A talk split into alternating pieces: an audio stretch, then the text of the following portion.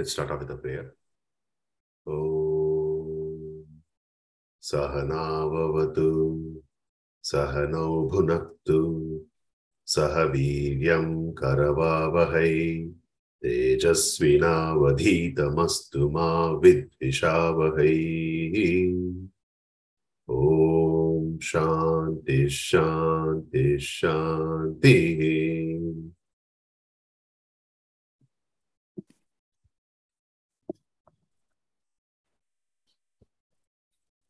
So, um, in the last uh, satsang, okay, before that, I think we'll do the same ritual what we did. Any volunteers for chanting 16 to 20 today? I can try. Awesome. There you go. But we do recap first, or I do the chanting first? Let's chant it and then we, we can recap. Okay. ज्ञानेन तु तदज्ञानं येषां नाशितमात्मनः तेषामादित्यवत् ज्ञानं प्रकाशयति तत्परं। तद्बुद्धयस्तदात्मानः तन्निष्ठास्तत्परायणाः गच्छन्त्य पुनरावृत्तिं ज्ञाननिर्धूतकल्मषाः। विद्याविनयसम्पन्ने ब्राह्मणे गविहस्तिनि, शुनि चैव च, पण्डिता समदर्शिनः, इहैव तैर्जितः सर्गः। येषां साम्ये स्थितं मनः, निर्दोषं हि समं ब्रह्म तस्मात् ब्रह्मणि ते स्थिताः। न प्रहृष्येत् प्रियं प्राप्य नो द्विजेत् प्राप्य चाप्रियं स्थिरबुद्धिरसम्मूढः ब्रह्मविद् ब्रह्मणि स्थितः Wonderful.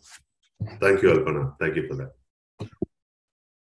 So, um, in the we are doing you know 16 to 20 today, and in just to quickly summarize uh, last week's uh, satsang, I, I think um, uh, when we started off, Chitra asked a very powerful question: Is this a repeat of what we've been doing from uh, from the previous uh, shlokas, or uh, something to that effect? You know, I can't recollect the golden birds now, but uh, something to that effect. But and then we went on to completely discuss and understand what exactly is uh, the path.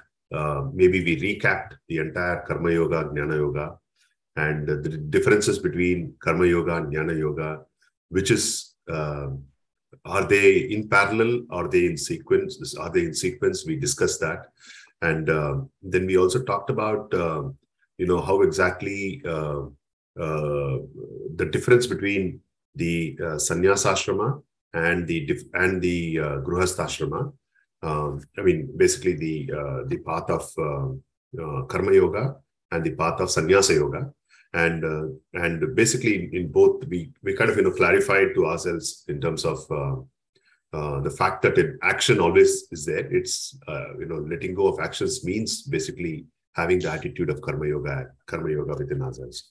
So. Um, I think that was a very powerful discussion. I really enjoyed uh, last week's uh, uh, discussions. But uh, honestly, you know, I'm not able to recollect a lot of what we discussed. So maybe if any one of you can add on to uh, what we discussed, some salient points from the conversation last week, then we can kick off this this uh, satsang today.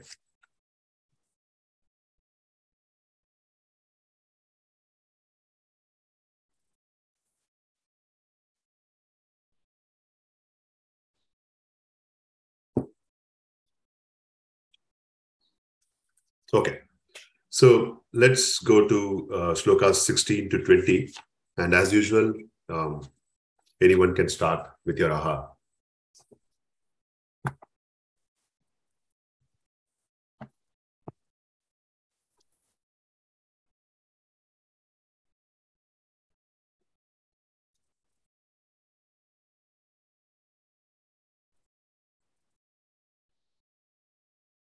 I'll, I'll start with I think one of the aha from last week, right? I couldn't find the sloka in the end, uh, but uh, it's sloka 514.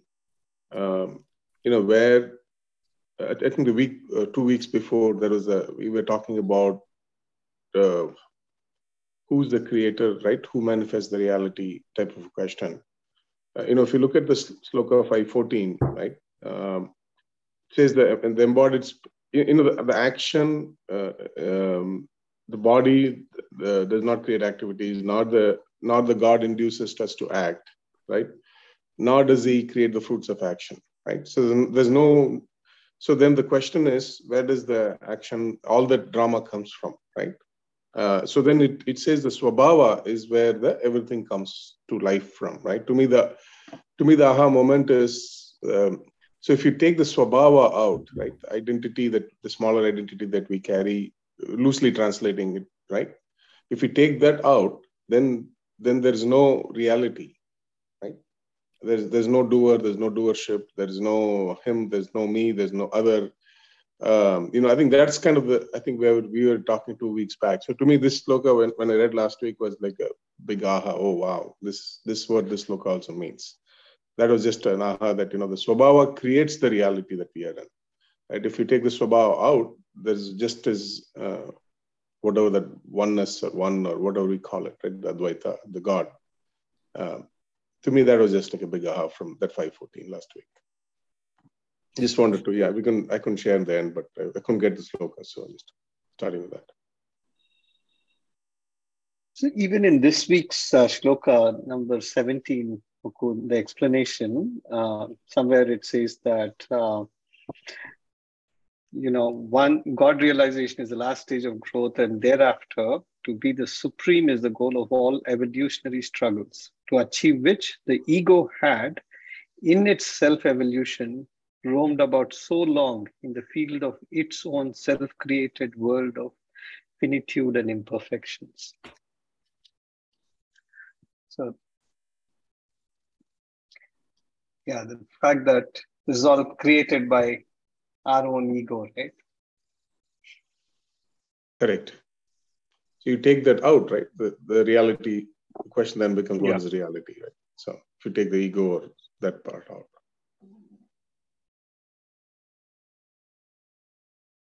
But uh, you know, the uh, although it seems pretty clear uh, after having come to roughly about 372 pages, theoretically it seems clear, but it's really really hard to really take away the ego. Oh yeah, no that's the reality of it. yeah, yeah, yeah. The problem yeah, is if you try to take away ego, it creates bigger problem, right? Because then, then you're giving an identity to take it out.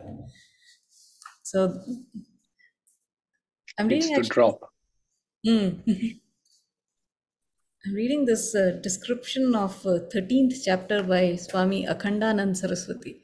It's really deep, and he goes into that ignorance is actually in ignorance, and meaning the the ignorance where it resides and the uh, subject not the subject of subject not the subject object subject but the area of uh, uh, what is it called? Operation. Op- yeah. That both is the same ignorance so it's not that the ignorance is in brahma and that needs to be removed and that's where the confusion what we are talking about the ignorance is in ignorance itself. yeah, and they say ignorance is uh, what birthless or no cause for ignorance. Anadi. It Anadi. Just, yeah, it's a. Yeah. It doesn't have a cause, but but yeah. So when you try to think in that way, then it becomes clearer why it is so difficult to drop the ego. Because we are trying to drop ego using the ego, which is not possible. Mm. and that, that is why the need of a master is becoming more important right? Because then uh, it's like the prime minister himself is the thief right? So or the, the, the head is a thief right? So you're you're taking his help to or he becomes a police so of course he's going to have a hidden agenda right he's not never going to catch the police Correct. and, and, and I, I can say from experience you know that that becomes very that's uh, that important aspect of guru a lot of times in fact the mind will cause a conflict with the guru when you're with the guru uh, and, and my, my, guru always will say, you know, it's it's your mind versus me, right? As long as you s- go into settle into me, then you the mind will lose. right? But if you give away, you know, to the mind, then guru will lose. Uh, so that's always a, the, the journey between the master and the disciple is that that uh, whom where do you, where do you fall when when the world breaks loose, right? to guru's words or to your mind? yeah, it's uh, it's very subtle. I think that's that's one one relationship where it's like the two railway tracks, not like the husband and wife railway track going in parallel, but this railway track has to converge. But then, are you saying, Alpana, that uh, you cannot lose your ego or your small I identity without knowledge? Yeah, you can. Playing in that sort of ignorance loop or do loop. Yeah, so the ego will lose itself. You will not lose that ego. You will lose. Yeah. I mean, that's Yeah, what yeah, they're it. saying, right? Uh, Mm. So, very interesting definition of even Acharyopasana. Uh, they say um, Upasana is to sit next to your Acharya, right? So, the way he explains is uh, not physically sitting next to Guru, but where Guru's vritti is. You take your vritti close to it. That is acharya upasana. So, what, What is vritti? Sorry, Alpana. What is what? you- what guru is established in so vritti is actually modification of mind so where the guru is established. So he is take the mind established in brahma.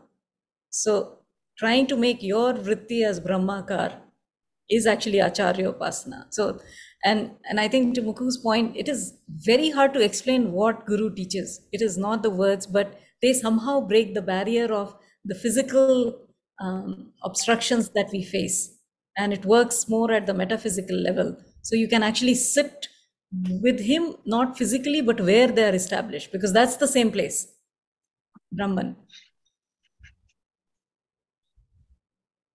And I don't know if you, if you remember that analogy of a wasp and a bee that we read somewhere. I don't remember which book that we read. Uh, atmabodha i think Atmabodha, yeah, Mm. where uh, the the um, the wasp, uh, you know, uh, changes its uh, nature just because there's a constant uh, buzzing of the bee within to it, and then it it also becomes like a bee. So that's the synchronization that I think we are talking about. Yeah, that's that's a good example actually. That's a good way to. And I, I think the the wasp stings, right? So it's not an easy journey. So it's that's a guru, the, the, the true guru. You know, it's not like you know you're, you're sitting in nicely in AC room, right? Then that's that's exactly the process. And that's why you know when the sting happens, sometimes the disciple will want to run away. The mind will kick in, right? Um, yeah, my guru always says it's the surgery without an- an- anesthesia, right? But it's a lot of compassion. That's what he says. Surgery is done without anesthesia, but with a lot of compassion.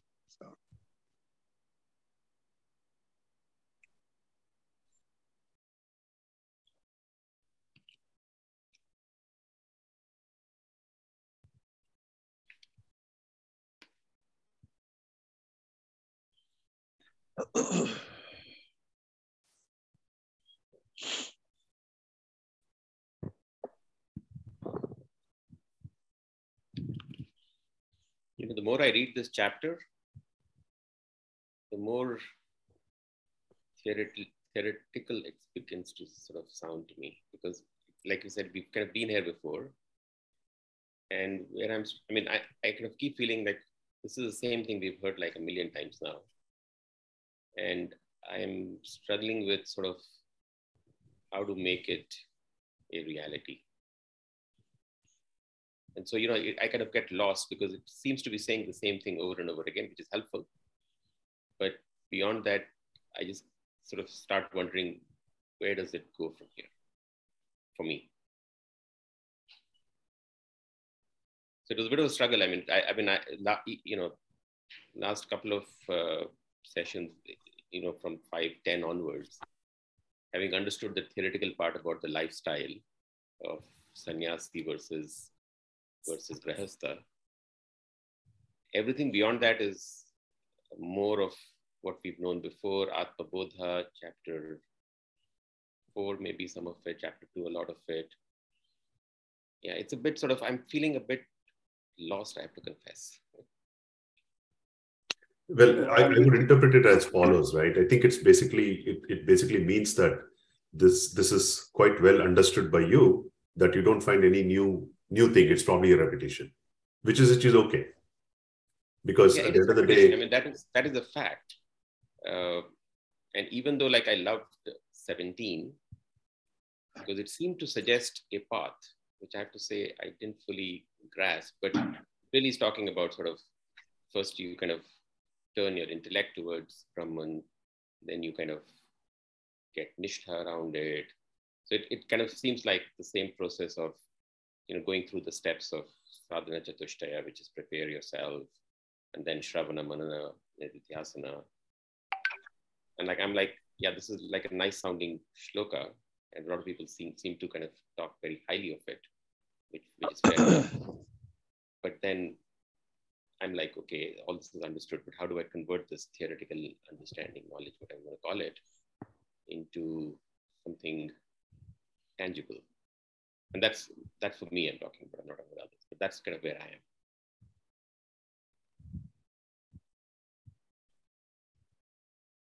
So I don't know how to reconcile that in a way that it's sort of it's it's it's more useful, meaningful for me.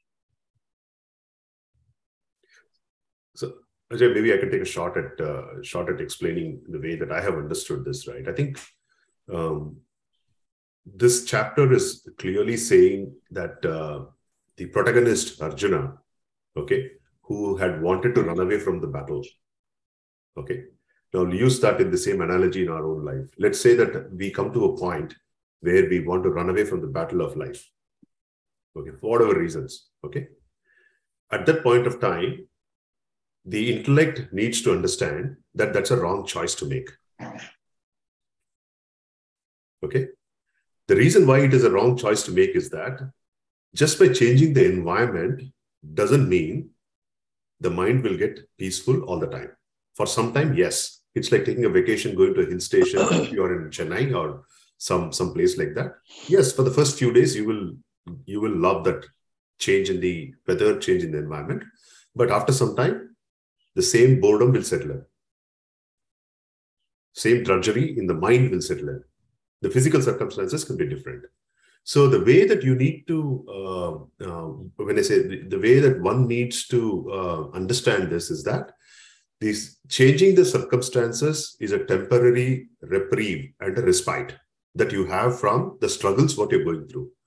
Whereas the real, um, uh, real respite and permanent uh, uh, permanent uh, re- resolution of the troubles can happen only when we change the way internally that we think about the situation.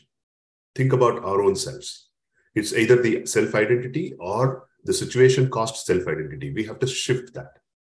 That shift can happen only when the emotions and the sense organs are not externally driven where you see a lot of importance attached to it and for that emotions and sense organs to to drop their uh, pursuit the intellect has to be uh, intellect has to be convinced of this argument that you are not this embodied uh, you know person. It's just a set of clothes that you're wearing on today and you might change that clothes tomorrow. You are somebody else beyond that.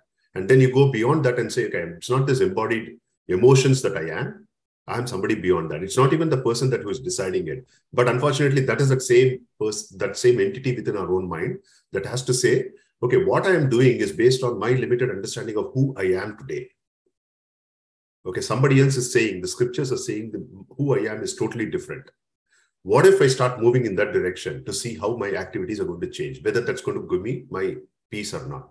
So then it means finally, if you have to move in the direction of who you truly are, what it actually what this chapter truly says is that at the end of the day all you got to do is move from karma to karma yoga Yeah. with the understanding that you are brahman No, I, I, I get I get that, Rajesh, and absolutely. So I, I think my my my my challenge or impatience is really on account of I get that. And if you're telling me that's the kind of answer of chapter five, going from karma to karma yoga, I'm like, I kind of understand that theoretically. Uh, and yeah, I need to do a lot more before I can get there. Uh, and I, frankly, I think the fact that we were in this period of lockdown COVID actually helped sort of be less uh, sort of materially oriented, if you will, which has changed now because again, I think we've gone back to being busy, which is which means that your your focus is less, right? And uh, yeah, I mean, I, I, I think I think partly it's got to do with the fact that chapter five, in some ways, I mean, other than a lot of analogies and a lot of good good ideas, isn't saying anything new, if you will. And that might be part of my my struggle, if you will. Um, yeah. Yeah, yeah. In my mind, I'm like, okay, this is all good, but now I want to get to the next stage. And so, yeah, that, that's the impatient part of me. I Hey, don't hi, know if that uh, resonates with anyone, but this is how I, where I am right now. Hi. Um, actually, um, I think I'm very much with Ajay on this because um, a lot of times when you sort of reflect on yourself, um, you know, sometimes we have the understanding that even if I accept it, right, um, that Brahman is present everywhere, and the fact that you know uh, everybody is Brahman, etc. Even if I accept that fact, but I'm still not able to, you know, overcome my ego okay? And i still keep asking this question to myself am i there? Am i there? When i say when i ask this question am i there? It indirectly tells me that i'm still in the journey i'm not reached the destination. Because once you reach the destination there will not be any questions to ask. Yeah? So so so to me i think the very fact that i'm asking this question you know am i doing the right thing? Am i going in the right direction is, is an indication to me that i'm on the journey i'm still not reached the destination. Okay so that's one one aspect which i've taken from the first thing. Um, the other thing which is coming up very uh, interesting for me is that i think since you're in the journey um, there is obviously you know need to know you know what is it that is the prerequisite for the journey right? And for me those answers are there in you know uh, the 20th verse but in the 16th verse actually he says that um, you know when ignorance uh, when you have the knowledge ignorance ends and ego ends and you know the mind is nullified etc etc so for me i'm still on the journey. But what is interesting for me is uh, you know uh, chapter i mean the the verse 17 where i think uh, no sorry verse 18 where i think they mention that equal vision is the hallmark of realization. You know i think that really hit me very hard because you know if you really have to start understanding that brahman is something that is manifest everywhere i think we need to appreciate the fact that you know there is no difference between you know the self that is there in you and the self that is there in everybody else to that of a cow uh, you know elephant etc etc etc so i think the starting point for me is um, you know when you start to think about equal vision. And very nicely he concludes in you know the verse number 20 that for a person who is unaffected by the presence of good or bad okay um, intellect is steady. And when the intellect is steady the delusions have ended. And when the delusions have ended the you know you become an instrument for knowing the brahman. And when you get to know the brahman you then finally become brahman itself okay? I thought these four points that he mentions there is basically the steps that we take towards this journey and i think the starting point there uh, for realization is the fact that you know that you have equal vision um, and you sort of you know uh, what we call samatvam right uh, something that you you know uh, try and appreciate that there is a bigger you know um, what do you say uh, meaning to this drama of life and uh, you know that that's where i you know my aha moment lied as far as this four verses are concerned yeah Yeah. Beautiful. Kishore? I hope I'm sounding better. Am I or no? yeah yeah we can hear you okay. Um, Ajay, thanks for bringing this up. I, I, I- I think it's a very relevant question, uh, something I'm sure most of us are either dabbling with it or, or will dabble with it um, and struggle with that. so I, I did, and uh, you know, you put it very eloquently, uh, um, and uh, I didn't know this was the question at that time when I went through that. But in hindsight, it seems like that would have been the case. Um, and the more and more we, uh, at least this is my perspective, the more and more I understood or got introduced to the theoretical aspects of it, uh, whether in Upanishads or other books like Jyotish Viveka or, or um, other uh, uh, Aparoksha Anubhuti. Uh, the, the little I heard, you know, it was the same thing, right? It's providing information in various ways, uh, trying to uh, get to you and make you understand in a way that would be uniquely um, suitable for you. But so it is provided in different different ways. So um, even in Upanishads, it's going to be the same thing, right? It's going to be uh, the same thing again in different ways. Now, then the question is, uh, at least for me, is okay, I, I, I get it intellectually, I, I get it, uh, maybe, or at least uh, partially I get it. So then what does it mean uh, on a day-to-day basis is how I was also struggling with this. Uh, and then my conclusion um, was that, hey, I, this is uh, this is probably what they meant by saying, hey, they were not kidding when they said sadhana chatushtayam is a prerequisite. Um, and uh, you know, um, to to uh, so turn my focus quite a bit towards that and um, uh, yamas and niyamas, if you will, uh, because I realized that to the prerequisite is a is a very calm, tranquil mind, and that stays tranquil throughout the day, no matter the situation, right? So um, I know one way is obviously to have this knowledge support that mind so that it can be that way. That is one way of looking at it. I call that the top-down approach. Uh, there is also the bottoms-up approach where we are working to uh, slowly remove the impurities. So I think both these approaches can work in parallel. Um, and I, I, think that's what will happen. Um, so my attention quite a bit turned towards that, uh, knowing that at some point it will click.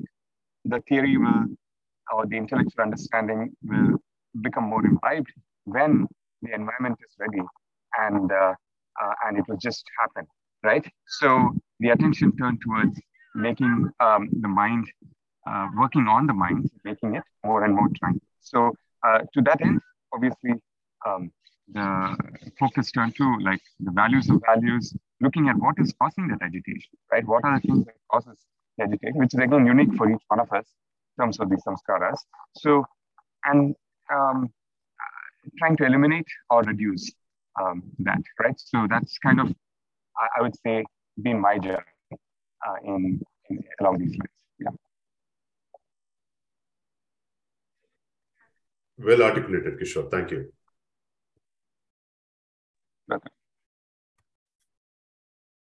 Any reflections from you, Ajay? No, no. I, I think you know I, I get all of that, and uh, I think uh, you know there are two things which I kind of wanted to mention here. One is that you know going through this chapter five has been a bit of a struggle because it's just more of the same, right? It's not coming to the point where what what what uh, Kishore mentioned, where you're saying, how do I now get to that point? Um, so there is that sort of aspect. So in that sense, that you know, this is a bit bit bit too much in terms of, you know, can we do can we can we move on kind of feeling, right?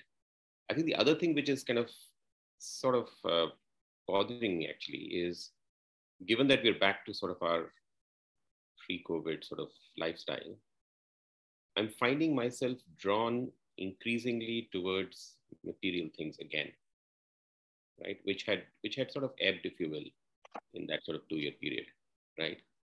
And I don't like it anymore. I mean, I, I yet I'm unable to let go, right? And and I know if I don't let go, if I don't sort of chase those material things, particularly at this stage of our lives, you know, and that's where sort of that that sort of funny sort of feeling is coming into my head, which is, you know, I need to do something different and I am unable to do it. So it's a bit of some, somewhat frustrating, if you will, right? Uh, so no, again, no reflection on sort of what what Bhagwan has to say on the, in this chapter. Sorry, I didn't mean any of that. Obviously, a lot of all of that makes sense, and there are millions sort of aha moments in there. I'm just kind of sort of in a way sharing with this group. So my state of mind in, in that sort of sense. Guns, you raised your hand.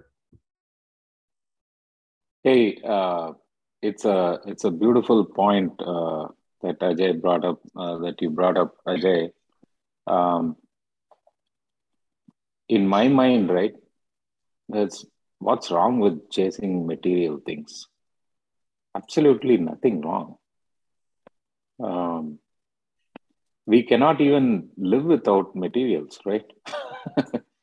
uh, because uh, I mean, you can call it whatever you want, ignorance, or uh, you're doing going in the other direction of what is required to do and all that stuff. But um, to your point, you know, pre-COVID, post-COVID, um, it's it's all back to the same kind of grind and um,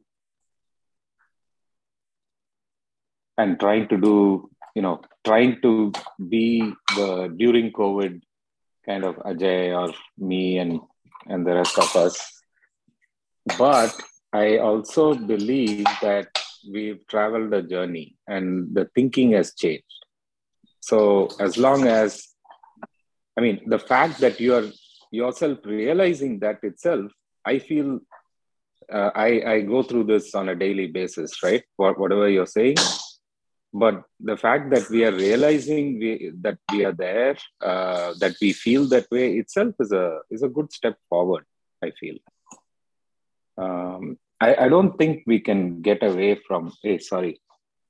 I thought i uh, i wasn't moving around. Um, yeah.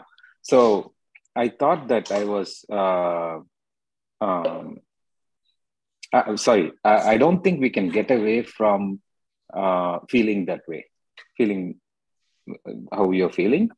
Um, but once in a while, you know, we meet once a week here, and you know, once in a while, even if we are not meeting, we individually feel, hey, we, we should we should try and control this or that, and that's uh, that's a small step forward.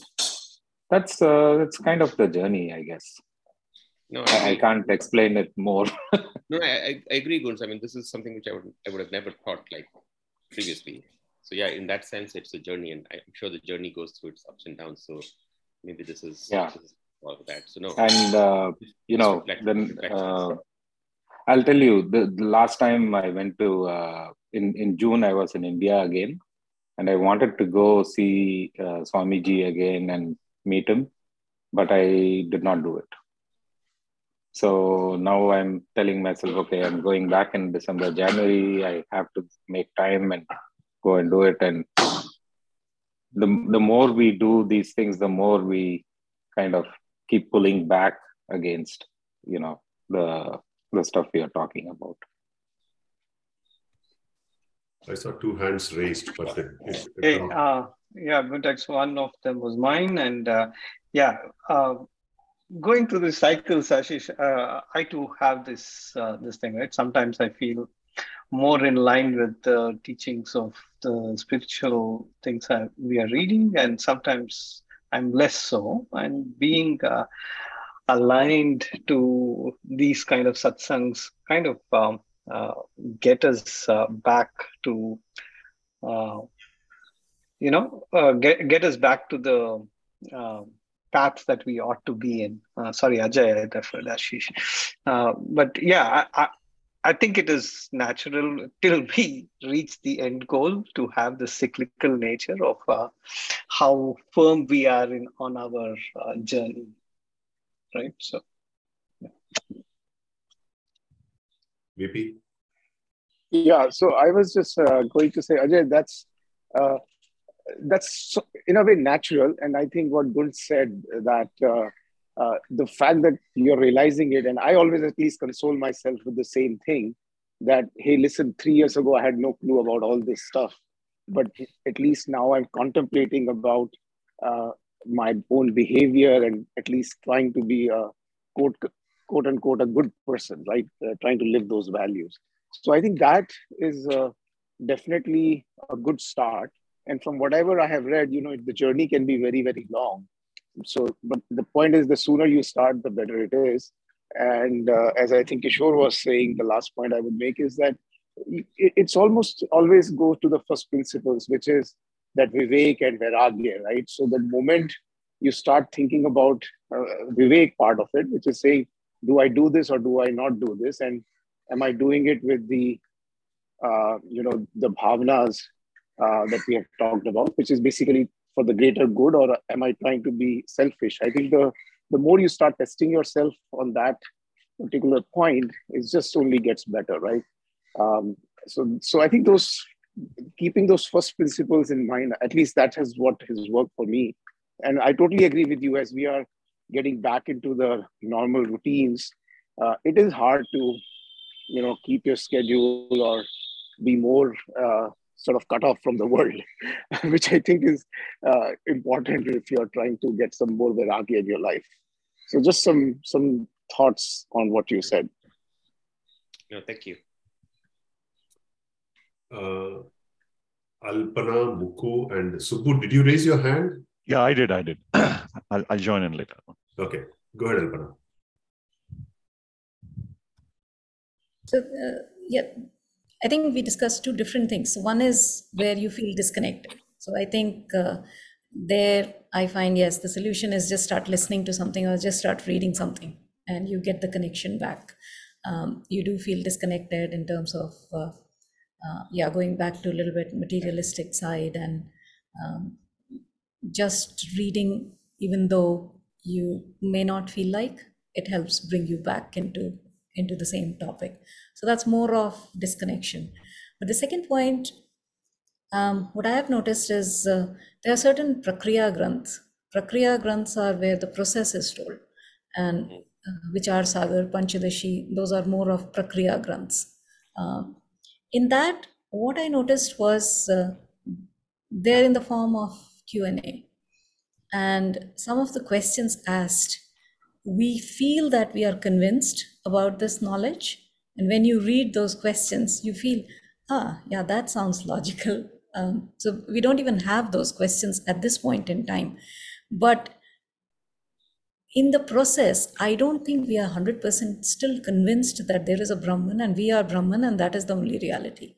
So those Prakriya granths, they help unravel those things. They may feel very dry, but they actually really open the questions up and convince you because I think there are two problems. Either we are not convinced about, you know, whatever the, the scriptures are saying, they are correct, or the second one is that the reality that we see around is just too strongly ingrained in us. So we are unable to overcome that. So those are the two, those are the only two problems why we are not realizing this thing. So the conviction one gets resolved if you go through some of these uh, texts and the questioning that they do, you find that all the other philosophies are also very, very logical and just by listening to the overview, we may feel, oh, why are they not thinking like an Advaitin? Uh, but they are very, very logical. And that's where then the real questioning of uh, these facts come.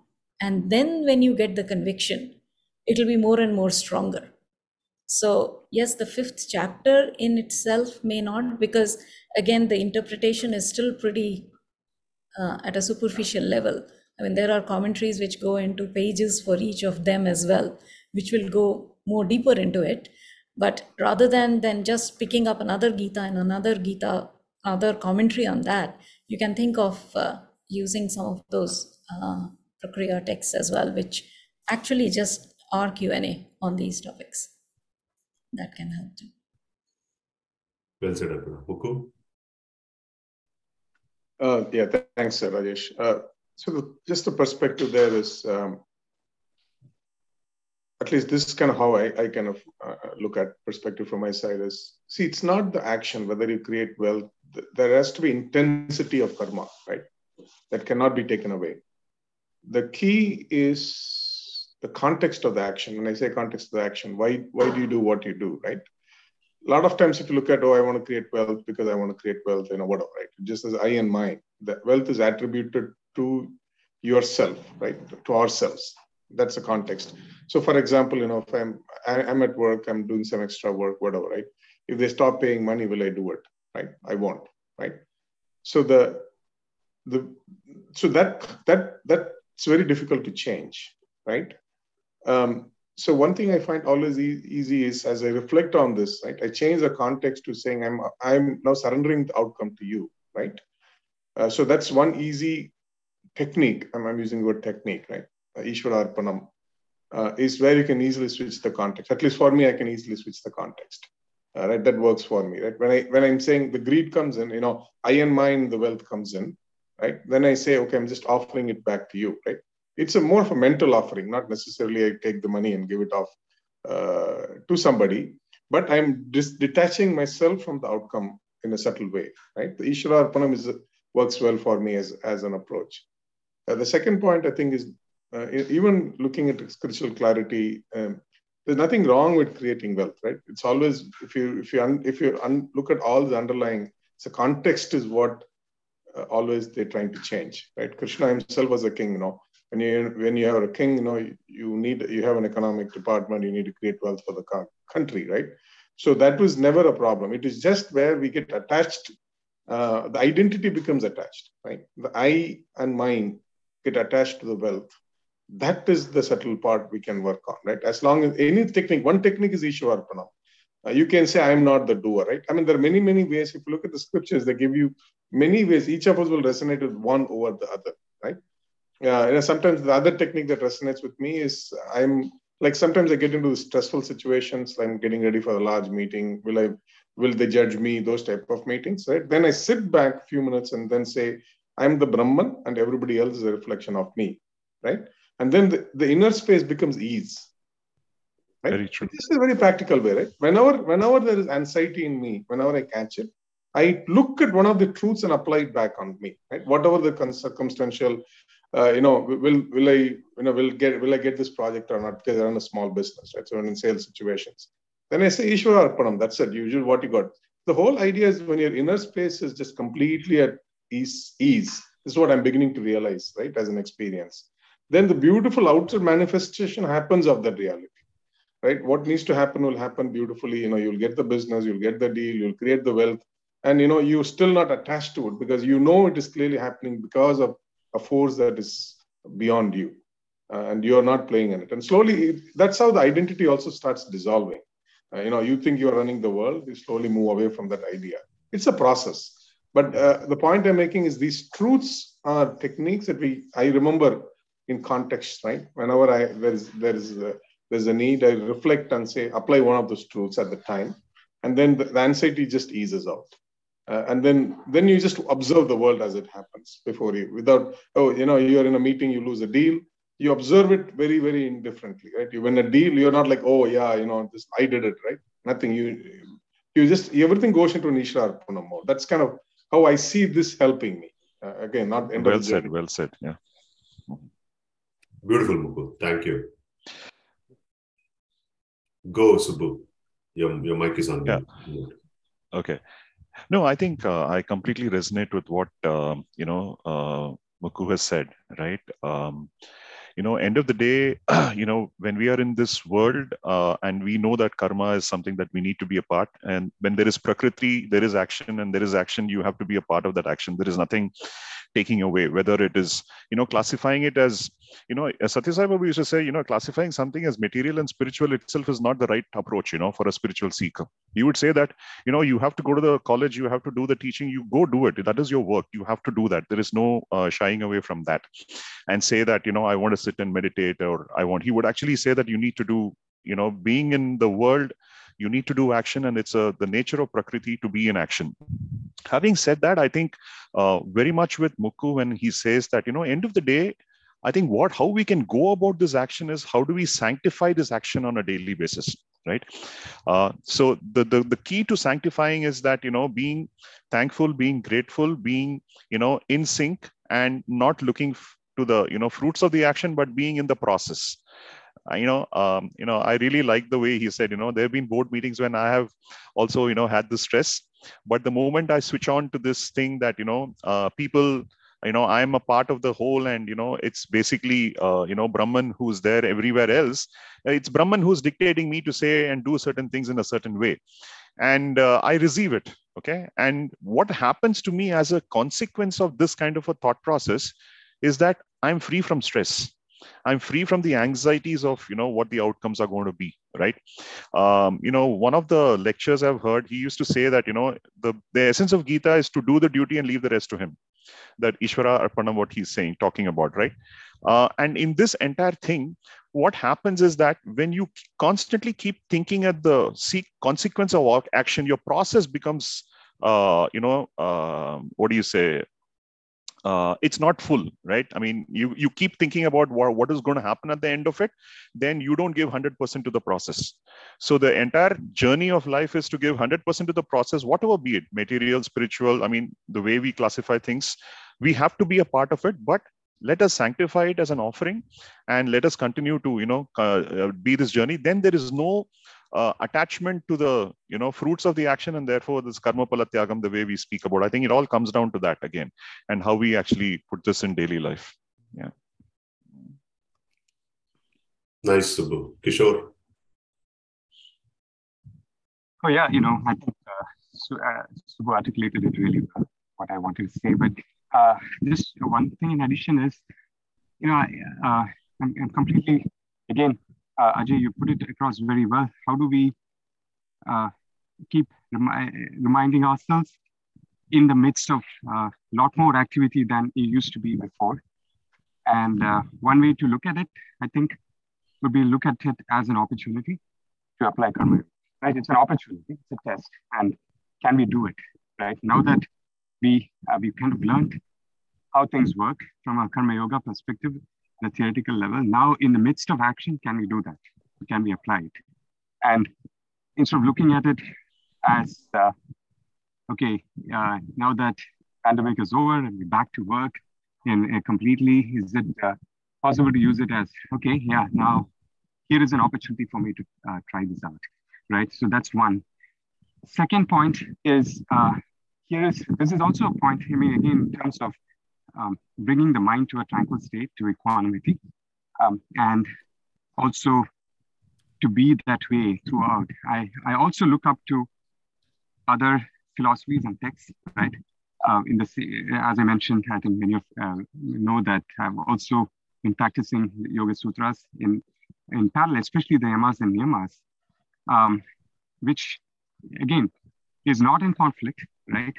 Uh, you know, Swami Ji uh, Guru Parandav, and uh, in his lectures of Yoga Sutra says that yes, uh, there is a uh, there is a con in, in terms of uh, the the way they look at it, the high philosophical sense. In the end, yes, there is a difference, but even there, eh, obviously, the difference will melt eh, eh, once the understanding comes through. But but other than that, all the other things leading up to it, it's all the same. So um, I, I I personally uh, saw a lot of benefit um, following the, uh, the Ashtanga Yoga uh, uh, path in terms of the daily, um, what we can apply. So I, I look at it as something that goes in parallel, uh, is, is how I see it. And all of these things are opportunities to apply. And uh, then, you know, that uh, thing goes away in terms of, oh, now I, I'm, uh, I don't have enough time so can we can we apply it in daily life uh, in that sense, right? So uh, that's the other point that I want to bring. I don't know who raised their hands. Thanks, Kishore, for that. Whether it was Gunz or Manu first, one of you can go. Hey, Manu, uh, please go ahead. You, you can go ahead. I think you had raised it first. Oh, okay. Uh, hang on. We will stop then. I'll start. Okay. Um, hey, uh, the other thing that uh, I completely agree with everything. In fact, in the uh, in I don't know if it's in this chapter, but that that um, taking pleasure from what we do is is actually uh, something that comes up in the Gita, right? He says that you can Krishna says, you can actually enjoy everything. You know, take it as my offering. So that's the other, uh, I guess, attitude that we can we can have. Um, I wonder if you know if we feel guilty also, like when we do these things. Oh, I, yeah, I know all this theory, but now I'm violating every everything that's that's what uh, that comes up here and what the hell is going on? Like why am i doing this right? Uh, i don't think we should feel guilty at all. Uh, i can tell you i don't in the least bit feel guilty. Um, because uh, it's a it's a natural human thing um, More than guilt, uh, to me, it's uh, it's impatience. That's probably part of my type A thing, which is Yeah. uh, I, I know the theory, so I need to put it into action and quickly. yeah the, the action is the tough one right uh, but I, I do think back to our uh, trip to Tiruvannamalai. you know once in a while taking such a journey uh, definitely makes a lot of lot of uh, real good good stuff the uh, the other thing i just wanted to make a comment on is what alpana was talking about the conviction um, I can tell you that's a complete U-turn for me personally. That there is very strong conviction in in the in what you know what's there in in the Gita and all the scriptures. Uh, because I I do also go and I I, I was very very skeptical. Uh, you know, uh, coming from very theoretically scientific and and all that um, perspective and um, in fact, it, I find that it is extremely scientific, and a lot of lot of people uh, either refuse to see it or they just don't make the effort to see it. So there's absolutely no question. It is scientific and it's based on individual experience and all that. You can call it faith-based, religion, all that stuff, but uh, we have to experience it for us. That's that's basically. Thank you, Gunj. When I when I'm going to uh, share my thoughts, I will I'll I'll pick a couple of things from what you said. Manu, Hi, thanks. Um, great discussion. Um, and I'm really, um, you know, I, I, I think I'm at a different stage, probably much behind a lot of you uh, folks, um, because for me, I'm, I'm, uh, I think this chapter is reinforcing some of the things that we've been learning and we've been talking about. So um, a little bit different, um, you know, experience that I'm having with this chapter. Um, I, I, I really have liked some of the ways that you know those are th- these are things that yeah like Ajay you had mentioned we've read about them or we've um, discussed these um, items before. But I, I still find myself you know it, it's a good uh, reinforcement for me. Um, like when they talk about uh, the text talks about the dreamer waker um, in in uh, I think it's shloka 16 and he he talks about how the waker is not known or understood by the dreamer but then the dreamer becomes the waker in in terms of how you know you move from this state to the realized state you can think of it. So to me that's it was like an aha moment that it makes it clear for me to understand you know how it might work. Um, at, in terms of um, applying all these learnings on a daily basis. Uh, of course, it's hard, and uh, and you know we all have our own different ways. But I just wanted to share uh, one thing where you know uh, we we had this experience where my older daughter uh, had done something, so she basically backed one car, one of our cars into the other car. So we you know both cars have a little bit damage. So so um, and it was you know she was going for an event and we didn't want to mess it up for her. So i told my husband let's not say anything to her you know let it go. So that was fine. And we let it go with her. But then later we were talking about it and you know um, and my younger daughter was in the car with us, and she said, um, "How come when there's something bad happens, then we keep talking about it all the time, but when something good happens or something bad doesn't happen, we don't talk about it?"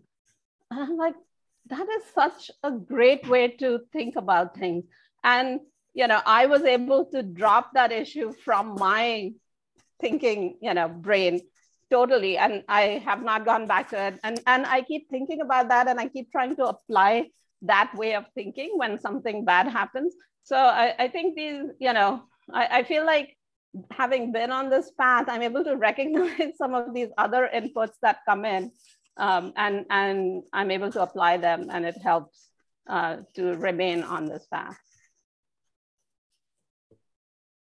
beautiful Manu. thank you muku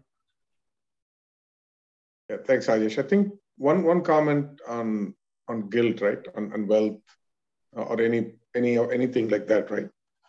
just to kind of uh, the BAPS, uh, just kind of I'm giving some anecdotal examples, right? Where I mean, the spiritual essence is that nobody says wealth is bad, right? Nobody says living a full life is bad, right?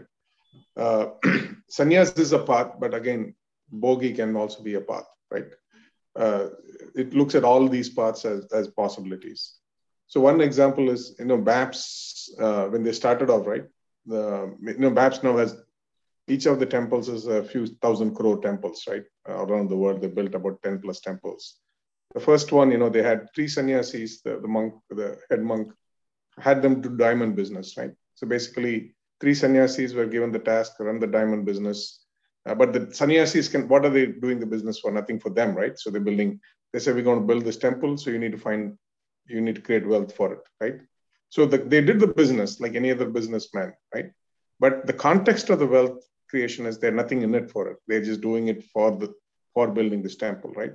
So that is how the first temple was funded. Again, not many know this fact. Right? The first temple was funded largely by those three sannyasis who did diamond business from Bombay, right? uh, and then it happens. So the point I'm making is, it's again is a technique. Wealth is not to be looked at with guilt. Uh, you know, the context of the wealth again is, is the important part. Right? The context of the action is important part. You like mango, eat mango. The context is how do you, with con- what context you eat. You like pastry, you eat pastry, right? You indulge in yourself, but always remember the context, right? And sometimes you know you'll forget, right? It's okay, right? Then you go back when you remember it. Uh, that's the point. So the, again, the wealth is not, uh, or pursuing wealth itself is not bad, right? Uh, I mean, my guru always says that if you are, you know, this there's a popular notion that you know, uh, poor, this uh, seeker is poor and broke, right? Uh, seeker means you you should not have wealth. That's a wrong notion. He says if you're truly spiritually growing, right? If you're transforming con- your consciousness, wealth will happen as a byproduct. He says if you're if you're meditating 10 hours of the day wealth is not happening around you, be sure you're on the wrong path. He says it's guaranteed you're on the wrong path, right? Wealth has to, the, he says the wealth is the dust when you walk, when you're enlightened. It has to happen that way. That is the that is how it is because you know you will enrich. I mean, wealth here doesn't mean money, right? Wealth is auspicious, the fulfillment. It's just not money, right? I'm not saying money. Money will happen also as a byproduct. That way, if you look at Satya Sai Baba, right? You look at all these masters' life, Osho, right? It is not, they're not trying to make money, right? It's not even the idea, right? They're saying, I've experienced something ultimate. I want to share it with you, right? And they keep talking. They keep, they just relentlessly work on that idea, one central principle. Uh, hey, I found something amazing. I want to share it with you. And then the wealth is a byproduct. So again, I just, I'm kind of sharing because it's wealth, a lot of philosophies, I know this wealth is looked at as guilt. Uh, but the, the true essence of our, our scriptures uh, that is why if you look at all the gods, you know, the kings, they're all, you know, gold and, you know, they're just absolutely glorifying, you know, in the outer world. So it's, it's just inner world is overflowing, outer world is overflowing. That is truly the an enlightenment, enlightened principle, right? No need to feel guilty about anything. Guilt is guilt, if anything else, is the guilt and anxiety is anything else is takes us away from the goal. Right? Anything that drops the guilt or anxiety is takes you towards the goal. This is a perspective. Beautiful. Okay. So, uh, you know, Mukha, I really love the way that you said both inside and outside, you know, wealth. I mean, it's not uh, trading off one to the other. It's basically both. That's very beautiful. So, um, couple of things. You know, I think, uh, you know, I mean, I'm sure all of us have seen Titanic movie multiple times, right? So, uh, there is a point in time when the Titanic ship, uh, you know, the captain sees the captain sees that uh, there is an iceberg, and if he hits that iceberg, the ship is going to, you know, go under. And then they decide that's the wrong course of action, what they need to take, and they steer the ship. Unfortunately, it's a little too late in the Titanic's journey to, you know, escape that particular iceberg, and it hits the iceberg, and the ship actually sinks. Fortunately, in the journey where we are going through, if we want to change the direction, I mean, the first the very fact that we want to change the direction, I think it's it's a very very powerful uh, thing. And fortunately, even if there is an iceberg, Krishna guarantees you that you know he's going to take you across. And and here is here is the here is the shloka, which I am going to read it for you and probably even uh, chant it for you and read the meaning for it, but I need to wear my specs first for that in uh, in uh, in the invocation for Gita, it says there's a sloka which goes like this. Okay, Bhishma Drona Tata Jayadratha Jala Gandhara Shalya Shalyagrahavati Krupena Vahani Karnena Velakula Ashwathama Vikarna Ghora Makara Duryodhana Vartini Sotirna Khalu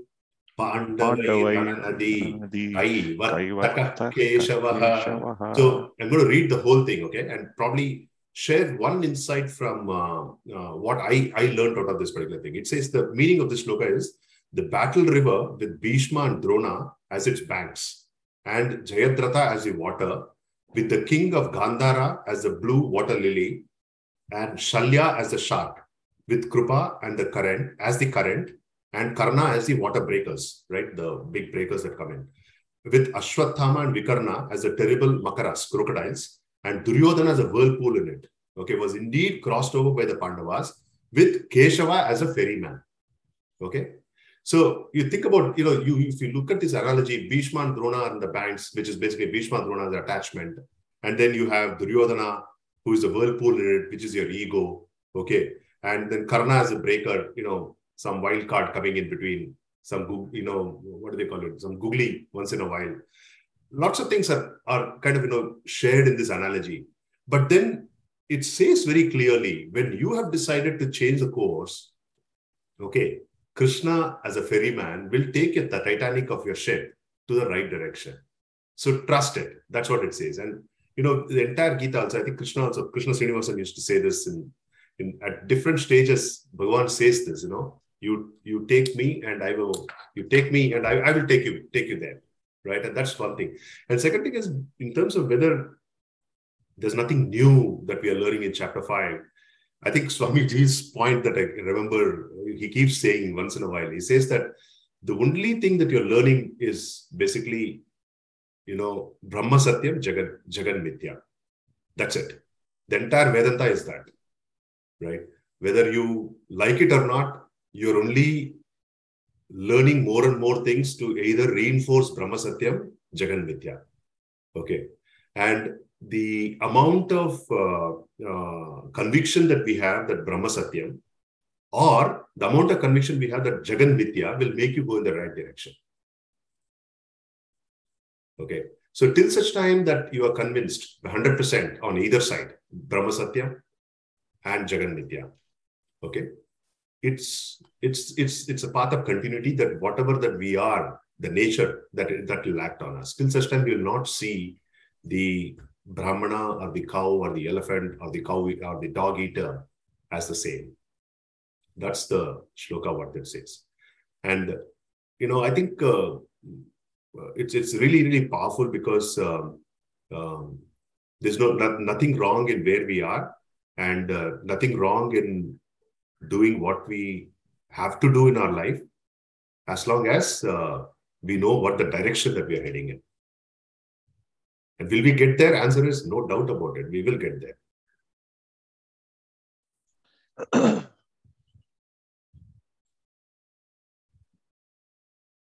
Go ahead, Guns.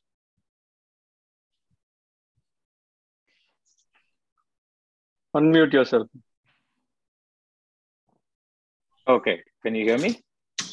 Okay, thanks. Yeah, hey, uh, sorry to bring this up, but uh, it's Chaturmasa, right? And I can tell you there is one person in that group who eats something without absolute guilt, zero guilt eating that, and that's VP. And he keeps talking about mangoes all the time. And I'm sitting here, I can't get my hands on mangoes, but the guy always keeps eating mangoes. So just talk to VP and all will be fine. Sorry to pick on VP. Actually, but good. he keeps bringing This- up this- mangoes all the time, and I'm going like, okay, enjoy those mangoes.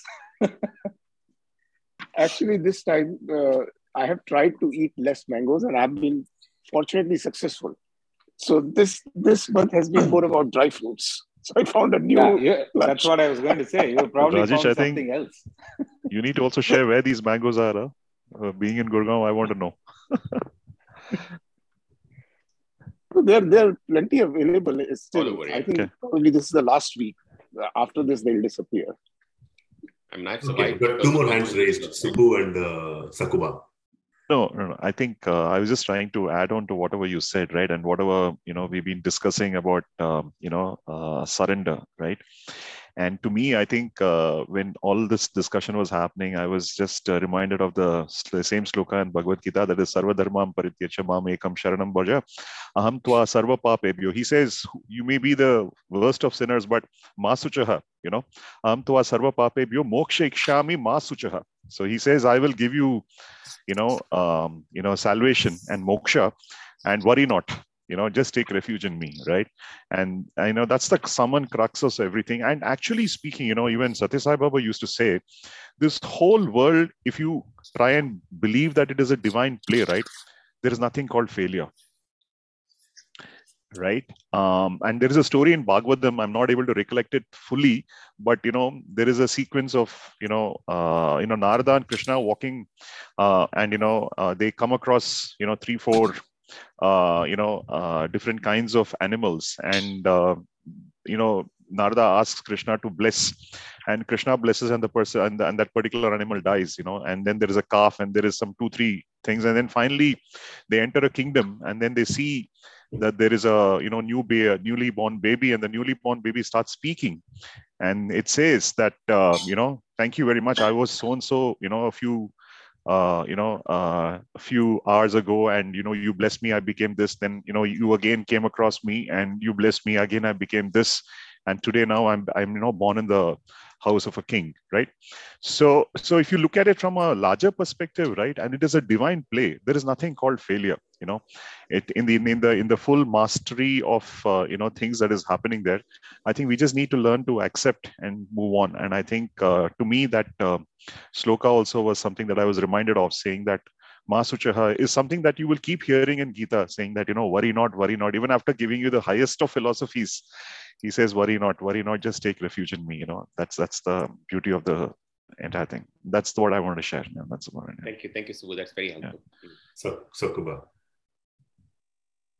Yeah, so um, you know, uh, great discussion. So I also uh, felt like what uh, Ajay, Ajay is going through, and uh, go go on that uh, guilt trip actually. And uh, uh, it, and but then I realized that it is because you know uh, we are we are neither here nor there. I mean, it's like like you know, uh, Guntax, you know, you talked about uh, uh, you know leaving it to Krishna or complete surrender.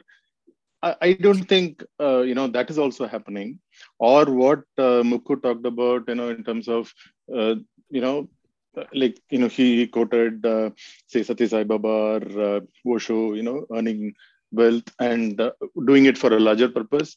But clearly, I am not doing it that way also. So I'm I'm you know I may be doing a little bit of charity, but that's it, that's it, right? I'm primarily I'm earning for me and uh, you know my family. So it is uh, it, so even that is also not true so so so go through this kind of um, you know confusions or whatever it is but then I, I, think the solution is also there like what Anupama, sorry uh, Alpana talked about you know in terms of reading more or listening more to reinforce this and uh, probably going through the uh, Shravanamanam again and again till it gets kind of institutionalized. So probably it is not fully institutionalized, and that's why it is happening. So, so that's that's what I want to just uh, share. Yeah, and that that's a good way to put it, right? I think that's a journey, right? That is the nature of journey, right? And then and then and the only thing is that's why you know the satsanga and reading, you know, uh, that is that is important. That throws us back into into that higher truths. It makes us remember that. Yeah.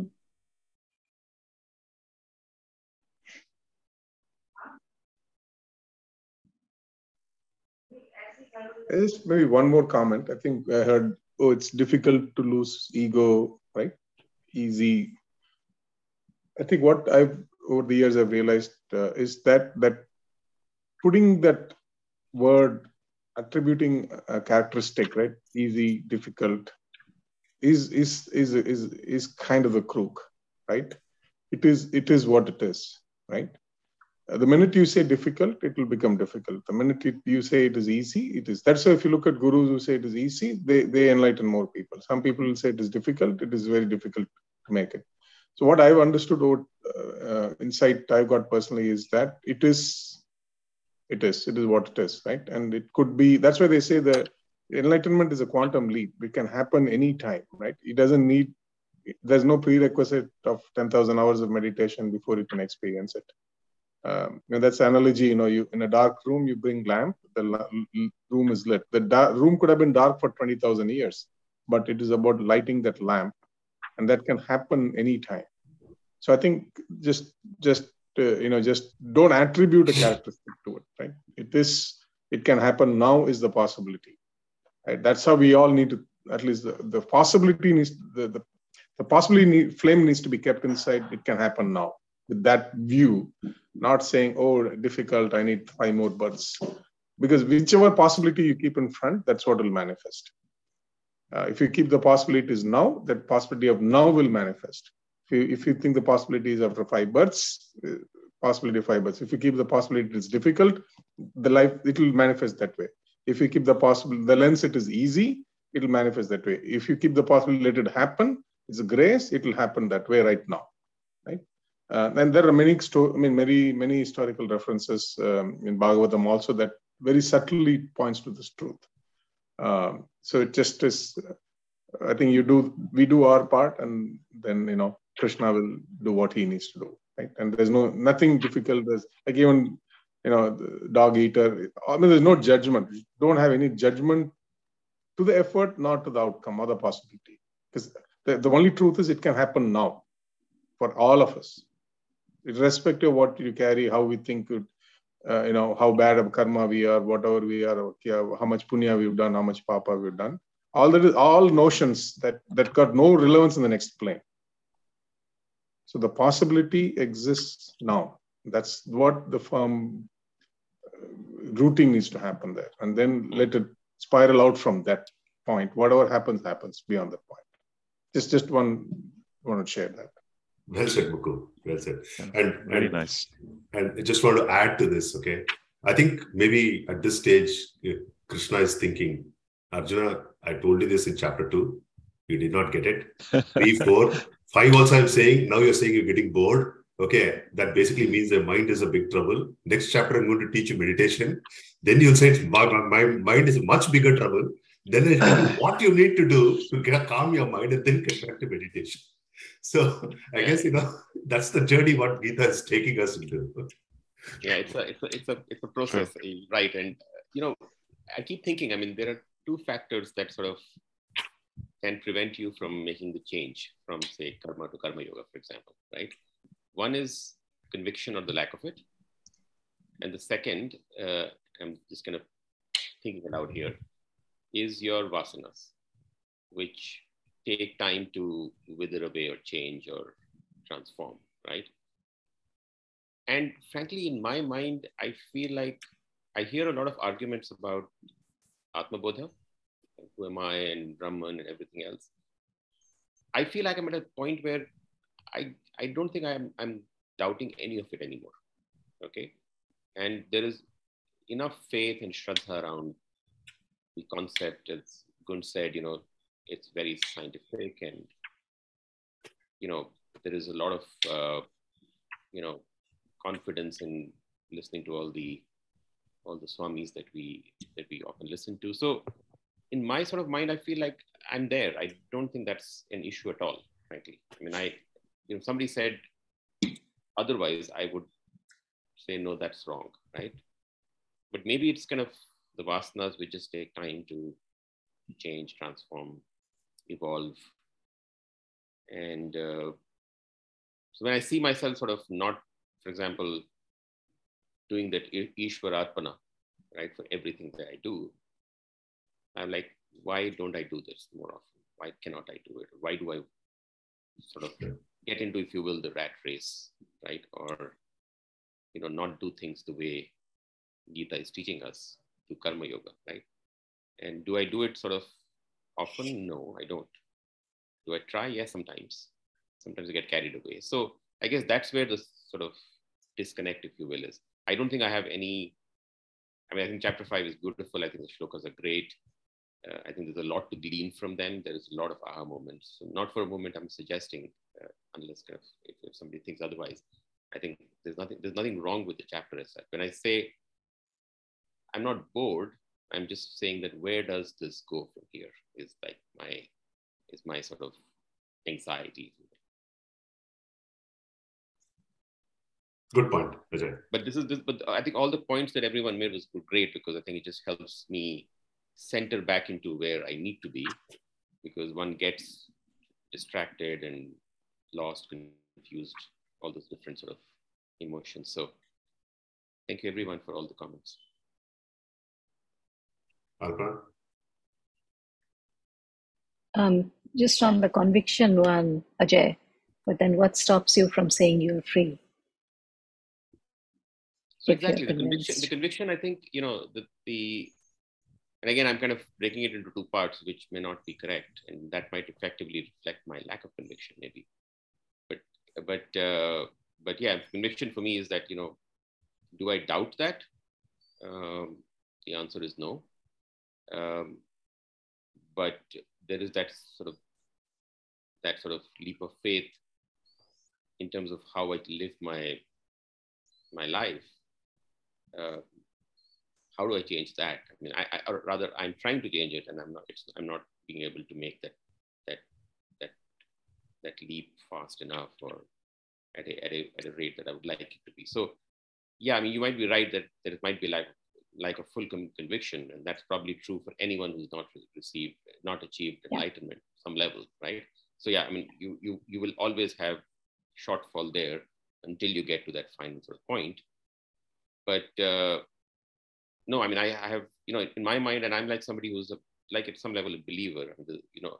So the, the journey for me is like, I'm a believer now, as far as Vedanta is concerned, right? Yeah.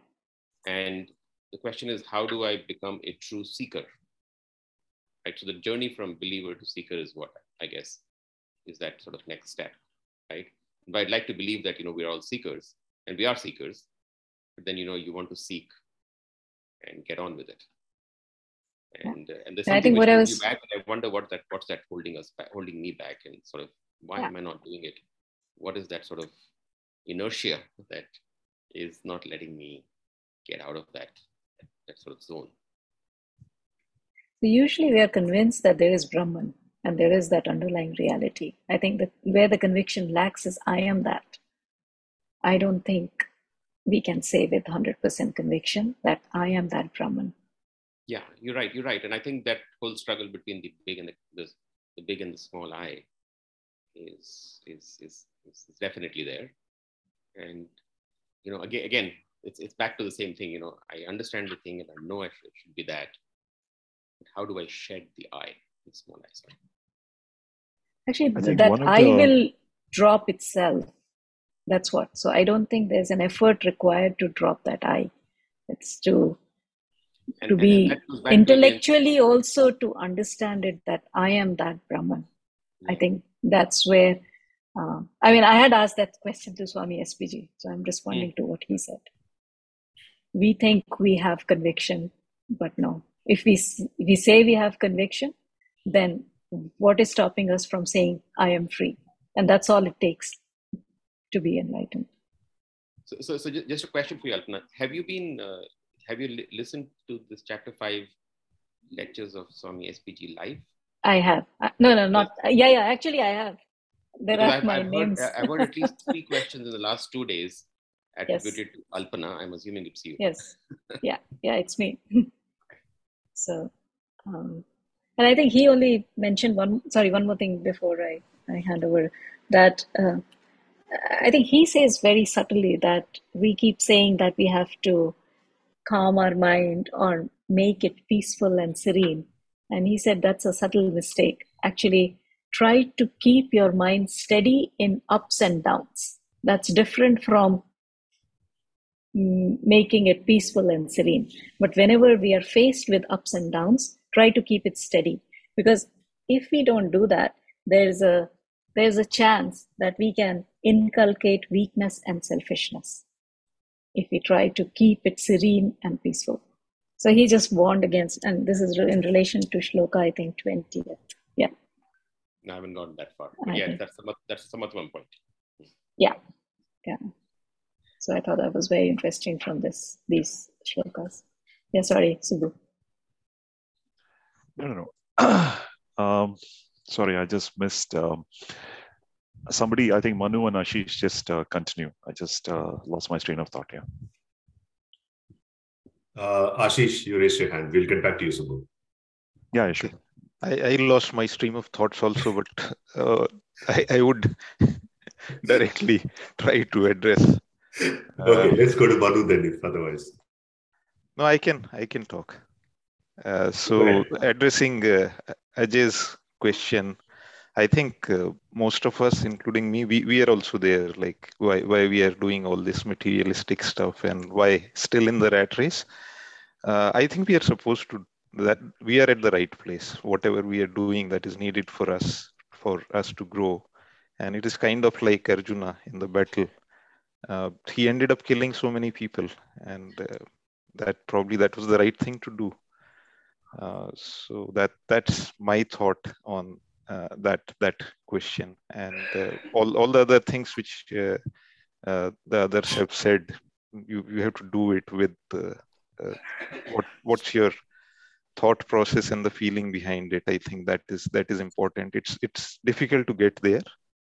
Do it with uh, Ishwara Ishwara Arpanam Buddhi and uh, all that thing. I, I think that that's where the struggle is uh, to to reach uh, that state of mind while you're doing uh, all these things apparently which do not align with all that we are learning here. Uh, secondly, on on the repetition, chapter five repetition, and uh, I, I mentioned to Rajesh and Mukku when I met them last time in Bay Area that I happened to go to a Ramcharitmanas part and I realized I used to think that it's it's it's a king's story who who was supposedly very just and a good king, and uh, he was a avatara. And I realized that Ramcharitmanas is also saying the same thing. So you, you will start seeing the same thing, same repetition in everything you pick up. So just wanted to point that out. Thank you. Thank you. Nice, Ashish. Manu? Yeah, I, I just wanted to share a couple of things um, that I I feel help me or or I find you know that that I'm experiencing these things.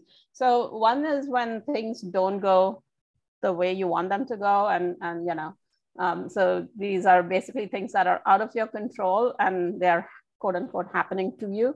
I've found that um, you know just believing that everything is good and right and there must be something good in it for me. Um, that helps me deal with those situations in a much better way than I ever did before. And, and I think that is definitely, you know, that has come from all these discussions that we have. I, and I, you know, that that uh, conviction that we were talking about earlier, um, I think I have great. I, I I feel like I really have great conviction, and that whatever is happening is best and right for me or for whoever. You know, I try to tell my kids this too, to to think this way. Um, and the other thing is, you know, when you do something that uh, you're you know you should not be doing, like when I get mad at people and you know I'm like yelling at my kids or whatever, and I know that like ideally it's not the right thing to do. Um, I I have learned to sort of separate that out, and I know I, I think Alpana has said this many times that it's okay to do what is needed to be done as long as you know you're not getting caught up in it and so I, I try to actively practice that. And um, even I think about it when I'm mad at them and yelling at them. I'm, I'm also thinking about, okay, am I like sort of getting all worked up internally or can I separate that out? And, and um, dropping that guilt of, you know, I should not be getting mad and why am I doing this? I, it really helps me to deal with those types of situations. So I just wanted to share these couple of things. Wonderful, Manu. Subbu. Yeah. so so i'm just uh, you know sort of uh, taking it from where alpana was talking about you know uh, it is so difficult for us to say that i am brahman right and uh, i have also been pondering as to you know why don't we you know if we accept everything what is being said then why is it that i'm not able to stand up and say that i'm brahman? And and, and to me i think um, the answer is probably lying in the fact that you know uh, we have to get ourselves rid of the impurities that we have probably accumulated. Call it vasanas you know your srts and whatever it is. I think it's important for us to purify. It's something like you know the mirror is dirty so clean the mirror as much as possible so that the light i mean the image is starting to shine as much. And uh, you can either be a candlelight or a moonlight or a sunlight. So it all depends upon how much of you know cleanly uh, you know purity you can bring it to your own uh, you know uh, uh mind right? Uh, and and the answer is somewhere there is what my sense is. And for us to be able to reach there uh, my learning has been that um, you know of course there are many ways um, but i think service to others is is extremely important and uh, something that really helps you to you know get yourself rid of all these um, you know uh, impurities that you have probably gathered. I think uh, love expresses itself in service. Um, and if you have equanimity in terms of the way you look at things you see everything as a divine play then i don't think you're going to be harming anybody because you believe that you are an extension of something which is divine. Uh, you will always have the tendency to help somebody because it is an extension of divine. And you will always be able to love everybody because it's an extension of the divine. And love actually expresses finally in the form of service. And, and to me, I think uh, if you're able to walk that path, I think you will slowly start to purify yourself. And, you know, maybe at some point in time, you know, we will probably reach the destination the way we, you know, want it to be. So I just thought I'll share this. Yeah. Fantastic. Thank you. 734. And I, I uh, you know, today's satsang, we can make it 100% if Rajiv and Lakshmi say something. Otherwise, all of us have spoken 85% success today. I heard everything, nothing to add. I think it was a one of the better satsangs that we had. So nothing to add.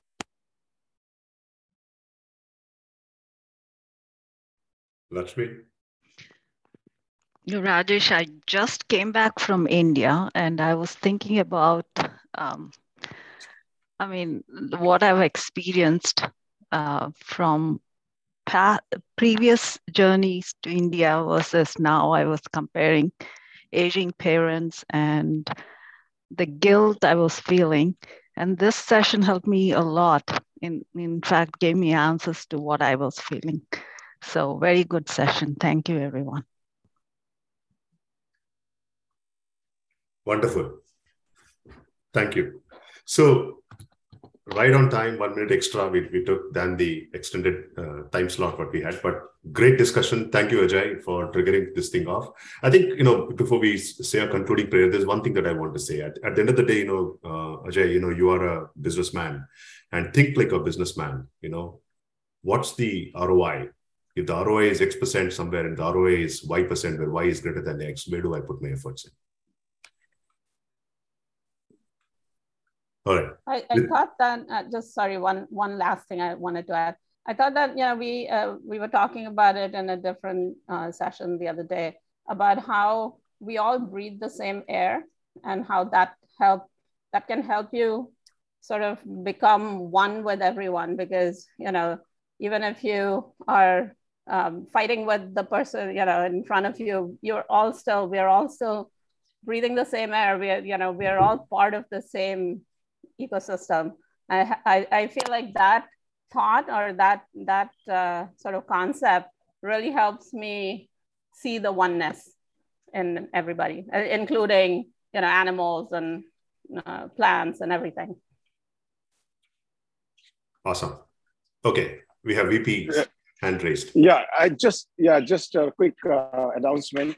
Rajiv's book is out and uh, I happen to read it uh, cover to cover. So I just want to say, fabulous book, guys. You should uh, buy a copy and, and enjoy reading uh, some of the business uh, related stuff. Sure. I think if you can share the link, we could probably place our orders. Yeah. All right. With that, let's uh, say a concluding prayer. Om Sarve Bhavantu Sukhinaha सर्वे सन्तु निरामयाः, सर्वे भद्राणि पश्यन्तु, मा कश्चित् दुःखभाग भवेत्। ॐ शान्ति शान्ति शान्तिः। श्रीगुरुभ्यो नमः। हरिः ॐ Awesome. Sloka uh, 21 to 25 for next time. Thank you. Thank you, everyone. Thank everyone. you. Yeah. Good Hari night. Om. Thank you. Hari Om.